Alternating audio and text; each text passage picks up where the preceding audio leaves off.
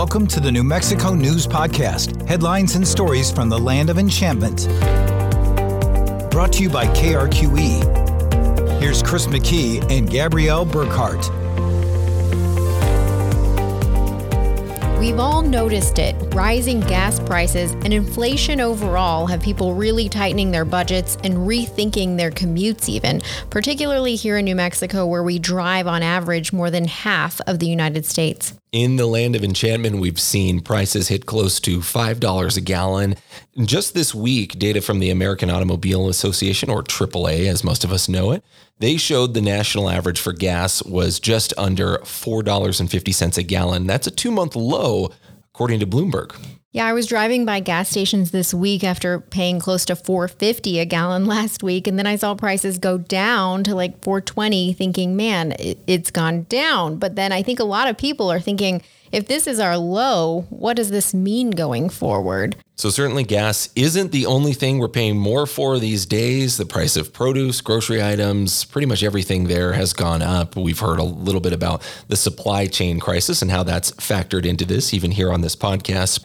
So, when might we see some relief? More importantly, will we see some relief? I think those questions are all still on our mind. I was just talking about this with a coworker yesterday who said her dog food was $10 more than she's used to paying. Chris, is there something you normally buy that sticks out as being way more expensive than it used to be? This is going to be ridiculous because I don't actually buy these all that often, but Oreos, I have noticed, are actually extremely more expensive than they usually are. Oh and my goodness. anyway, I, have seen them for like $5 a pack, which is to me crazy. Yeah, but that is crazy. There's not even that many in them. For me, it's like eggs and milk. I'm like, man, even that has just gone way up. So we wanted to talk a little bit more about this. And on the line with us today from the University of New Mexico, Professor Janie Chermak. She is the Department of Economics chair and has been on the faculty since 1995. Her research focuses on natural resources, energy economics. Thank you for joining us. We appreciate you, Professor Chermak. Thank you for having me. We're seeing record highs in a lot of places. We saw inflation of items, you know, rise 9% across the US in just a year. According to the US Bureau of Labor Statistics, that's the largest 12 month increase in four decades. We know there are several contributing factors, including the war in Ukraine, but let's just start with gas prices. How can you best explain why we're seeing such high gas prices right now? Well, I think that there's a number of reasons, and you have to think about gasoline not in isolation, but rather gasoline as being the product from crude oil. You mentioned the Ukraine. Um, and so we're seeing a number of things. So gas prices normally rise during the summer, uh, but not to the extent that we're seeing them this year. So I think there's a few things that are really kind of coming, eh, you know, showing sticker shock, if you will. Number one, in the last couple of years, we've been in a pandemic and people changed their habits quite substantially. Uh, so what we're seeing today, we're comparing to last year, the year before, which may have been artificially low compared to where we were, say, three or four years ago. So I think you have to put it in perspective from there. But when we talk about the idea of crude oil, crude oil is about $100 a barrel today. It's been substantially higher than that in the last couple of months. But if you think about crude oil being the input into producing gasoline, then you actually, I think, have to look at the crude oil markets to see why is gasoline so expensive? And there's a number of reasons for that. Uh, number one, uh, the war in Ukraine that you that you mentioned. That certainly is an impact, given that Russia is one of the largest producers of oil in the world. Added to that is the fact that OPEC reduced their production of oil during the pandemic, and they're slowly trying to bring that back, I think, to pre-pandemic levels. But at the same time, it's not there yet.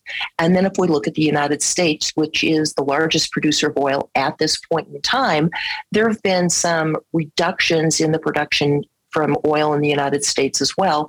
And I think oil companies are maybe a little slower to move back to more production or more drilling just because of the uncertainty for some of the things that you've mentioned.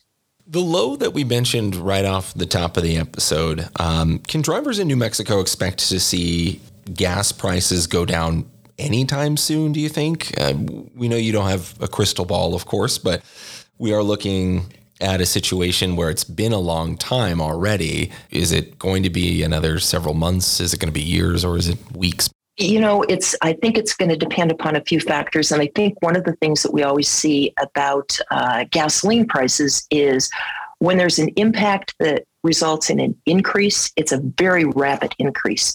And yet, when we see, you know, uh, movement in the other direction, it's always a much slower reduction in prices that we tend to see. So, if we look at a couple of the factors, like what's the consideration for oil right now? Um, from what I've seen, it would seem that people are probably suggesting that prices of oil are going to stay around $100 a barrel, perhaps. Um, there is the potential that in August, OPEC is going to increase their production back to, I think, 10 million barrels a day. That's going to help a little bit. But, you know, all of those things I think are going to be dependent upon what else happens in the economy. So I would say for right now, and I don't have a crystal ball, uh, but I would think that there will be some decline in gas prices. I think I saw prices as low as 395 when I drove by a uh, place yesterday. And so I would foresee them, I think, coming down. They are not going to go back to the $2 a gallon, I suspect. Uh, but, you know, the other thing is this as we move out of the driving season for summer, the demand for gasoline decreases. And so we tend to see a decline in prices in the fall anyway. So if oil continues to kind of stay where it is or maybe reduce in price a little bit, then that should probably help a bit.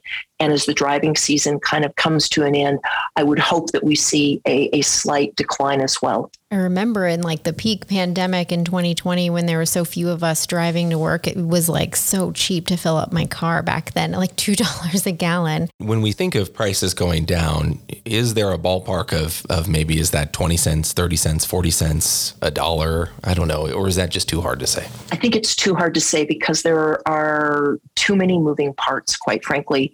And so to say that, oh, I think the forecast is going to be, you know, a price below $4 across the US, I wouldn't want to put my reputation on that one. And part of it is also that there's a lot of variation across the United States. It depends on, you know, do we have refineries at uh, kind of full capacity? Are they putting as much oil through as they possibly can? How much are we exporting of our product of gasoline?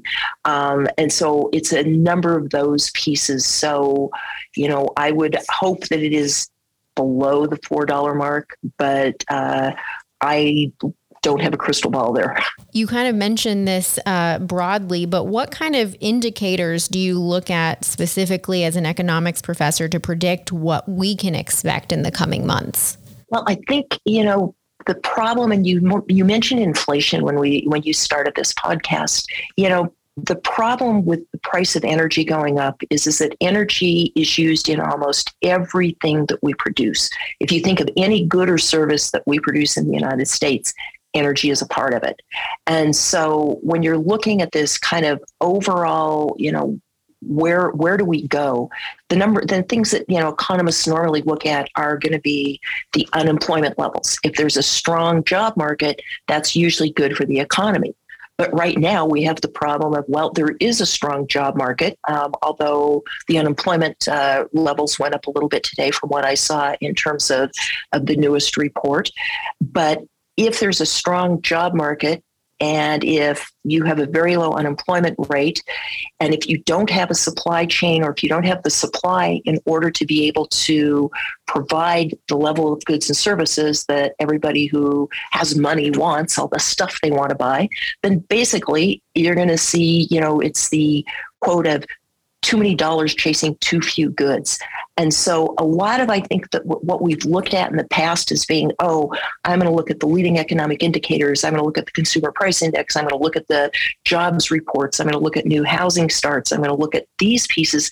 There's just so many things that have changed or are out of whack, I'm going to say, in the last couple of years, that it's hard to look at any one of them. It's almost you have to look across the board, I would say, and say, okay, supply chain you know, can we expect the supply chain to come back to something more normal? And by that, I'm saying pre pandemic. That seems like it has a number of problems right now. Are we going to see increase in the production of oil? Uh, there's been a number of people in the last few years who've talked about the fact that there's been undercapitalization in the oil industry, saying there hasn't been really enough capacity put in. Well, that's not going to change overnight. So it's all of these different pieces. And the problem, I think, right now is the timing of all of them. You know, can I look at that and say, oh, oil industry is going to be back to whatever normal is in three months? No, it probably isn't you know, are people going to reduce their spending in the next two to three months that would kind of alleviate prices? I think you're starting to see a little bit of that. But in the short run, it's really hard to change what you buy. Um, it's hard to reduce you know how many gallons of gasoline you use a week unless you cut down on how many uh, trips you make or you know i'm only going to do all of my shopping on saturday or whatever that happens to be. So in the short run you know i think you look at all of the kind of the small indicators of where are people changing and how is industry responding. And then the big question is you know this this whole question mark about what the Fed's doing in terms of interest rates, and we're increasing interest rates to really historic from historic lows is what I would say. And as that happens, it slows the economy, which is good because that should slow inflation, but there is the potential of recession. So you look at all of the pieces and it's really complex at the moment and complicated. You mentioned the federal government, and that leads me to a question of wondering if there is anything else the federal government can do to ease some of the burden. President Biden recently wrote a letter to the heads of the major oil companies like Exxon, Mobil, Chevron, and Shell, urging them to boost supplies and lower prices. He said, in part, quote, at a time of war, refinery profit margins well above normal being passed directly onto American families are not acceptable. ExxonMobil claims it is investing billions into U.S. oil production. But yes, is there anything else the federal government you think can do to address that situation? Yeah, you know, I think I think the government is uh, it's in an interesting position because in the U.S. there is this strong um, strong push towards kind of free markets or a capitalistic economic structure, which says we're going to let the markets work. And given what the regulations are on, let's say, the oil industry right now, the markets are working. They're responding to the supply and the demand pushes and shocks, I would say. And so I think in the short run, uh, there is probably increased production that could come online that would alleviate a bit of, of what we're what we're seeing. I think the federal government, though, in the other cases, uh, there has been some releases from the Strategic Oil Reserve, but that's really a stopgap measure, and it's not going to make a big difference. Uh, there's been a discussion of oh, we should have a, a tax holiday from the federal gas tax, which seems like okay, that would help, right? But if we think about it, I think the federal gas tax is somewhere on the order of 30 cents a gallon, something like that. And if you would have a holiday from that, that really is not going to result in all 30 cents reduction coming back to consumers. Long, complicated reasons in economics, but let's say 15 to 20 cents of that's going to come back. That reduces down the overall cost for gasoline. But how many gallons of gasoline does the average consumer, you know, buy a month? is it 100 if it's 100 gallons that's what 20 cents times 100 that's $20 difference so all of these things can help a little bit but to think that there's a magic wand that can be you know let's make it all right I, I certainly don't think that is the case. Uh, you know, I think from the from the presidential perspective, there are some things that can do that makes a bit of a difference.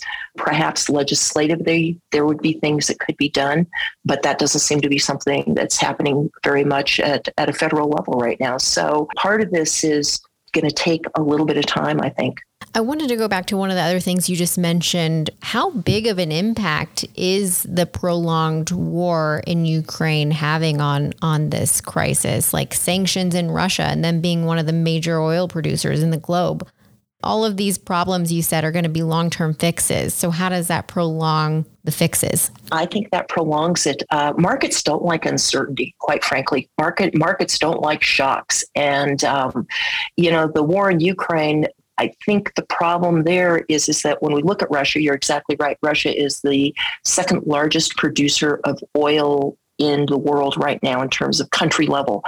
And so there are a number of things that are happening there. You know, the idea of sanctions and the idea of reducing down, you know, consumption of, of Russian oil is meant to squeeze Russia into an economic problem where they would be more inclined, I think, to come to a negotiating table to end the war. As long as Russia can find alternative countries to buy their oil and they can finance their war, that really is not, the sanctions don't seem to be working in that respect.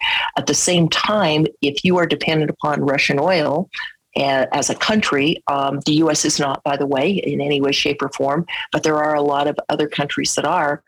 Try, trying to juggle how you replace that oil with other oil or other reserves or other, you know, gasoline and diesel products is difficult. So I think this becomes, you know, this has become a large disruption at the world level, certainly from an economic perspective, certainly for those countries that have been dependent upon Russian oil or are trying to sanction Russian oil. And as long as the war continues, it just adds one more piece into the puzzle that is is is problematic in having you know the economics in different countries be a little bit more stable. I've had friends who've rethought their careers recently and their long commutes, particularly now with prices so high. We know you're not a financial expert per se, but what advice might you have for listeners or even your students as far as budgeting right now? Should they brace for the long haul or should they ask for a raise from their employer? Good question. You know, given right now where, and, and this is a little bit outside of the realm of my area, but, you know, given the tight labor markets right now, today's unemployment uh, numbers notwithstanding, it's probably a good time to ask for a raise there's a number of, of companies and industries and governmental entities that, that I've talked to in the last few weeks. They're all having trouble holding on to their employees. And part of that is because it's fairly easy to jump ship and go find another job. So, from that perspective, it probably is a great time to start a negotiation for some kind of uh, increase or some kind of compensation if one does have a long commute. You know, I think, I think the problem is is that uh, making a shift right now and saying, I'm going to quit my job and find a different one because I have to drive too far. That might be a little bit radical for right now. Uh, but the question is, is how long can you sustain the costs that you have for your transportation? It's going to be different for, for everybody. And then to try to gauge what your risk aversion or risk, you know, how risky you are in the choices that you make. And I think that's going to be different for everyone. The other question is, is, you know, can you take public transportation? The public uh, transportation system in Albuquerque has improved greatly over the years. Are there any kind of conversations you're having about this matter with your students right now? Is there anything they're saying to you that's struck you? My graduate students uh, are, are, focused probably on specific areas. And so they kind of look at this, I think, more from the perspective of, you know, how it impacts their specific area of research or their focus. I do imagine there might be some real time tools that you could use as teaching tools as an economics professor. Is there anything specifically that we can learn from what's happening now? Sure. I mean, you know, it's like everything is a trade off, is what I would say. So we're talking about these high prices. And yet in the state of New Mexico, our state has a large dependence on oil and gas revenues. So I think to look at it from the broader perspective, um, number one, right now, I think for the first four months of this year, so January through April, the tax revenues that were brought into the state were somewhere on the order of $1.7 billion. Uh, that's more than double what it was last year. That it is it is a record level, quite frankly. And so there are pieces of this that I think one has to look at the the broader picture. So great, we have these large revenues in the state coming in, which is good, except that allows the state to continue to be dependent upon oil and gas. At the same time, we have this push towards, uh, you know, zero carbon and renewable energy. And I know this is kind of far afield from what your question is, but you know, does that push us more towards the renewable energy uh, sector more quickly? Uh, but then if we think back to that idea at the state level, guess what? That now means our our revenues go down. This is you know everybody talks about this boom and bust cycle, and that's exactly it. Times are really good or times are really bad. I think more from the idea of gauging and looking at different pieces. And everybody talks back at the inflation levels that we had in the 1980s, um, which is, I think, what you referenced at the beginning of this. You know, quite frankly, the, the situation and the things that we're seeing right now, the characteristics are different. It's than what we saw in the 80s. And that was a fairly long term problem in terms of inflation levels, recession, and things like that. So I think the tools or pe- the things that people can start to do is to look at the, all of the pieces of this. You know, what are the underlying parts that are important, and not to listen to a single broadcast, a single economist, or a single question of this. Is it just gas prices? well, okay, yes, it's gas prices, but that's because of a lot of other things. So if we see the oil industry starting to increase production a bit, that keeps us somewhere in the I don't know, 95 to $105 a barrel, which it would be nicer, perhaps a little bit lower than that. But if we see that, and if we see then gasoline prices coming down, at least we'll start to see a stabilization of that, which then means, you know, there the the chances or the problems and the potential for a recession perhaps are going to be reduced. And if there is a recession, hopefully it'll be a little kind of a, a minor, small one. And I think the tools are, you know, to do things like listen, listen to this podcast, but to get a broad perspective of this and to understand all of the pieces of it rather than I think just focusing on one component. You mentioned oil and gas revenues uh, as it relates to New Mexico, and you know we get these highs and lows. Governor Michelle Lujan Grisham in the legislature this year issued a couple of gas or economic relief checks to New Mexico taxpayers.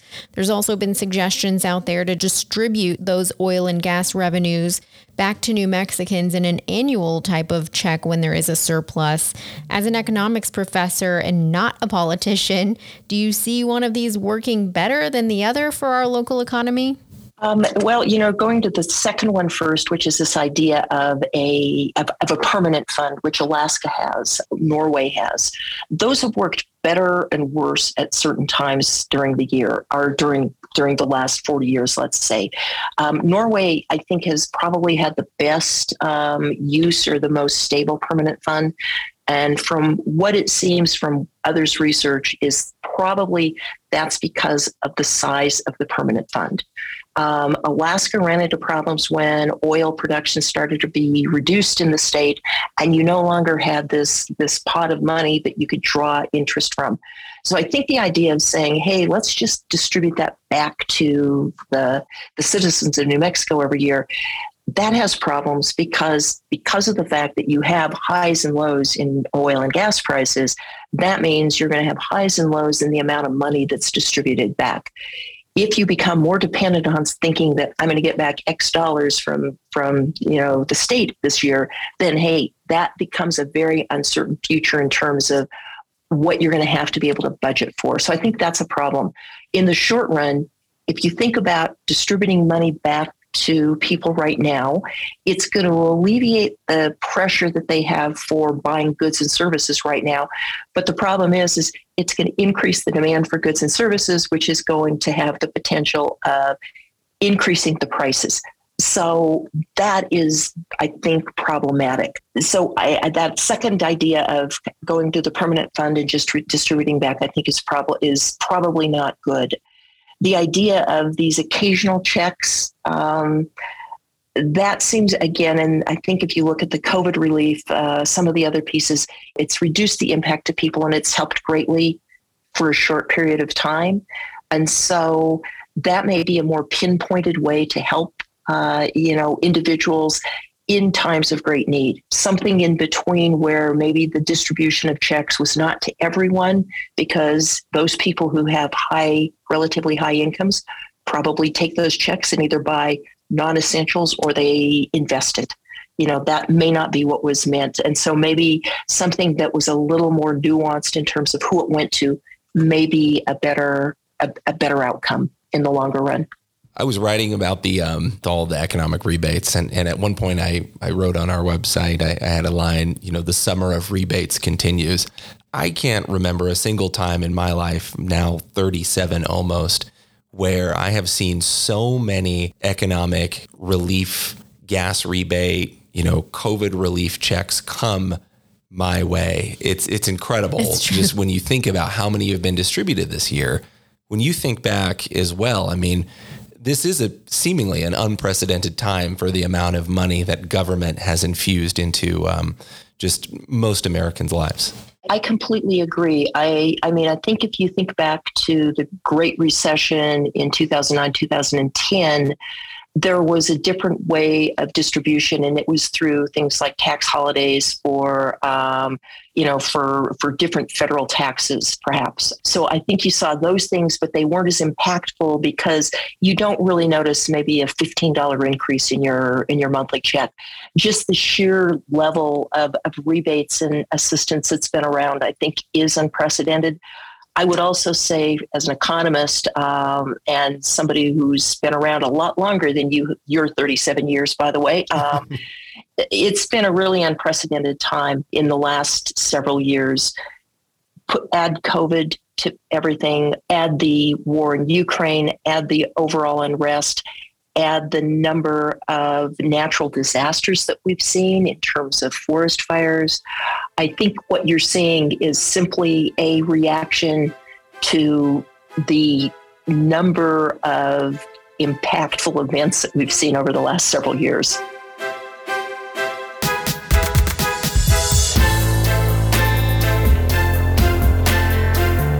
Thanks again to UNM Professor Janie Chermak for taking the time to chat with us today about our economic woes and hopefully some good news. And and along the lines as I was talking about the summer of rebates, August there is another one. The state of New Mexico is handing out to every New Mexican taxpayer and those who applied to be a part of the program. That's a $250 check for everybody who is a single filer and a $500 check for everybody who files jointly. And then again, the third tier of people are people who maybe don't file taxes but applied to be a part of the program. That again is considered an economic relief payment. I can attest Chris McKee's articles about this topic are very thorough. You should be able to find all the answers to your questions about these rebates in his articles on krqe.com. We'll also post links to them so you can have a chance to click that link, whether you're in the episode or watching, or rather listening to this through the podcast player that's on krqe.com slash podcast. So